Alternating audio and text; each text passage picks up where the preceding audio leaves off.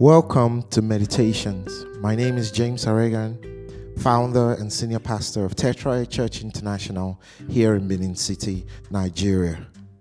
This is Meditations, a daily opportunity to enjoy a quiet time with God through hymns and songs, a word from God, prayers, and daily confessions. Join me now as we begin with this song.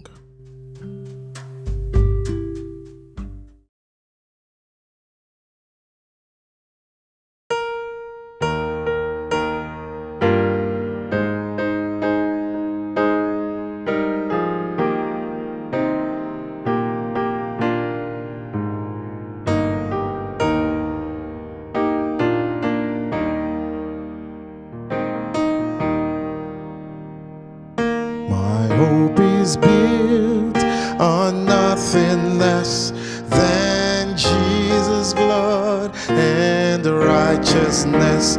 I dare not trust the sweetest frame, but wholly lean on Jesus' name, on Christ the solid rock I stand. All other ground sinking sand. All other ground is sinking sand.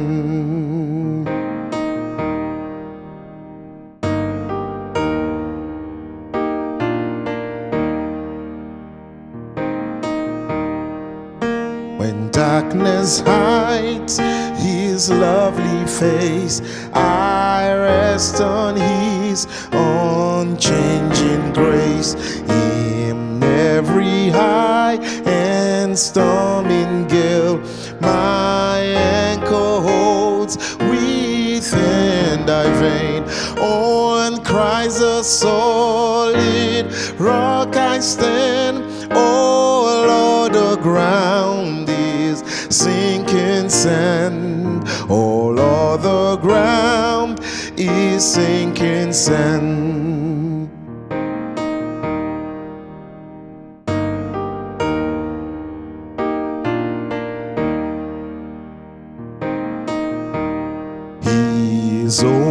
Covenant, his blood supports me in the whelming flood. When all around my soul gives way, he then is all my hope and stay. On Christ the solid rock I stand.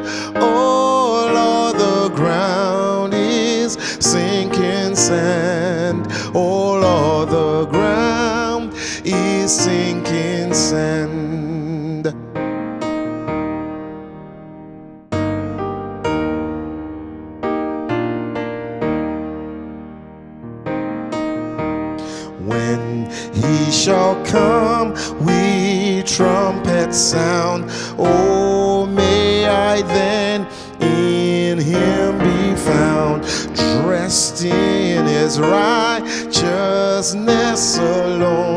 The last to stand before the throne. On Christ the solid rock I stand. Oh, All the ground is sinking sand. Oh, All the ground is sinking sand.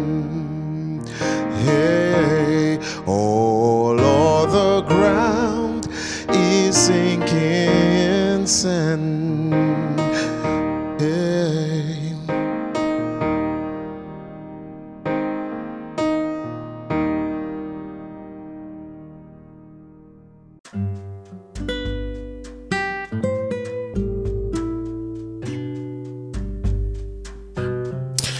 Hello and welcome to another brand new beautiful day. This is the day the Lord has made. We will rejoice and we will be glad in it. I do not know all of the experiences that you've had up until this point, but I know that The fact that you are alive today means that there is hope to still achieve your dreams and find success in all of your endeavors. Bible tells us in the book of Ecclesiastes that a living dog is better than a dead lion. You are alive and you will experience the grace and the power of God in your life today. So, welcome as we begin um, to meditate on the Word of God today. Today, we're going to meditate on something that I think we just need to remind ourselves, especially, you know, if you are a Christian and you've been born again for a while. And for those of you who are listening to this and you're thinking about, you know, following Jesus, I don't know exactly where you are, but this is very fundamental and foundational to our faith, what I want us to meditate on this morning. So we, we look at First John chapter 5, verse 12. He says, He that had the Son had life, and he that had not the Son had not life. So Jesus is the definition of life. You know, I, I I've I've I've witnessed um sometimes you know as you're, you're probably watching a movie or something on TV and then you see these people you know having this luxury lifestyle. You know they spend weeks in five star hotels. They're eating whatever their heart you know desire they're making these orders. You know somebody said wow see life man. This is the life. And, and and stuff like that you know. So people equate life to luxury um, and to all of the um, material comforts that one can get in this world. And so they they and and they crave for that and and they define that as life, man. And until they begin to experience those things, they have not lived. Listen to me. There are only a very small fraction of people who in this world who will ever taste that kind of luxury. Most people will never be able to you know spend months on end in five star hotels and you know eating from buffet um, of anything the heart desire. Most people in the world will never be able you know to taste of that but that doesn't mean that those people have not lived and that they do not have life. And people who value those things will find misery in the end. The Bible tells us the source of life is Jesus. Jesus is the source of life. He says, In him was life, and the life was the light of men. John chapter 1. And here from First John chapter 5, we hear this loud and clear, and John puts it in very unambiguous terms. He says, he who has the Son has life, and he who does not have the Son does not have life. Anybody, no matter what physical material possessions they have, and whatever physical or material experiences they have, if Jesus is not in them, they lack life. They are dead but alive. They are the living dead. Only those who have Jesus are truly alive. So here's the thing for those of you who have been followers of Christ and you go to church, you know, go for Jesus always. Go for Jesus always. And I'm saying this because a lot of people go for prayers, you know, and um, now, don't misunderstand the point I'm trying to make. Jesus is the one that gives lives, not prayers, not tithe, not offering, not church attendance, not miracles, not signs and wonders. Jesus. Jesus is the one that gives lives. Now, when you have Jesus, you will pray, you will give your tithe, you will give your offerings, you will attend the local church. You will experience miracles and signs and wonders because Jesus is the source of all of these things.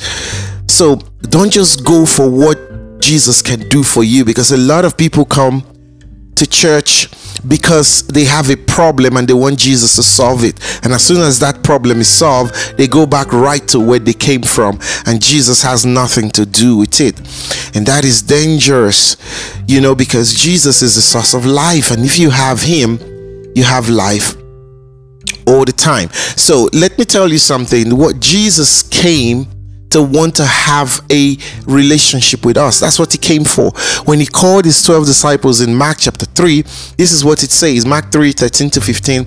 And he goeth up into a mountain and called unto him whom he would, and they came to him.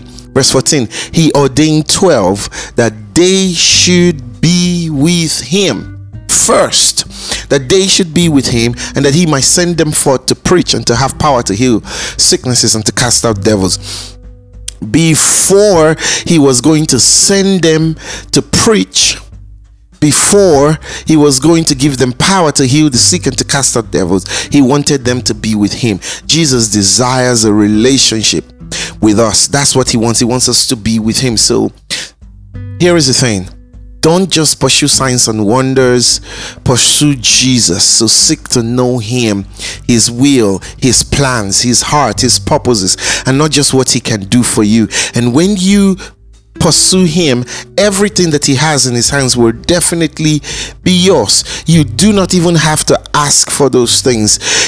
Matthew chapter 6 tells us that it says, even your heavenly father knows that you have need of these things. God already knows the things you need. God knows you need a wife, God knows you need a husband if you're single. God knows you need money to send your children to school. God knows you need to put food on the table for your family. God knows that you need a house, a car. God knows that you need those things and He will give them to you. But first, what He wants is a relationship with you. So pursue Jesus, follow His heart, follow His plans. Pursue seek to know his will for the world and for your life and how you fit into all of his plans. And then everything else will be yours. And he will give it to you in proportions that will make your life meaningful in this world. Go for jesus 100% of the time and he will take care of you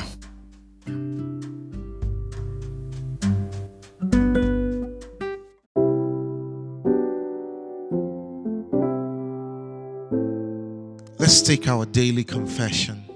Now, I want you to say this after me I am healed by the stripes of Jesus. I am redeemed by the blood of Jesus. I am victorious in all my ventures. I am strong. I can do all things through Christ. I am righteous. Sin has no power over me. Worshipping God in spirit and in truth is my new addiction. I am rich. I am above only. I work in divine wisdom. I am a child of God. My Father is the King of Kings. I am royalty. I am chosen. I am blessed. Hallelujah.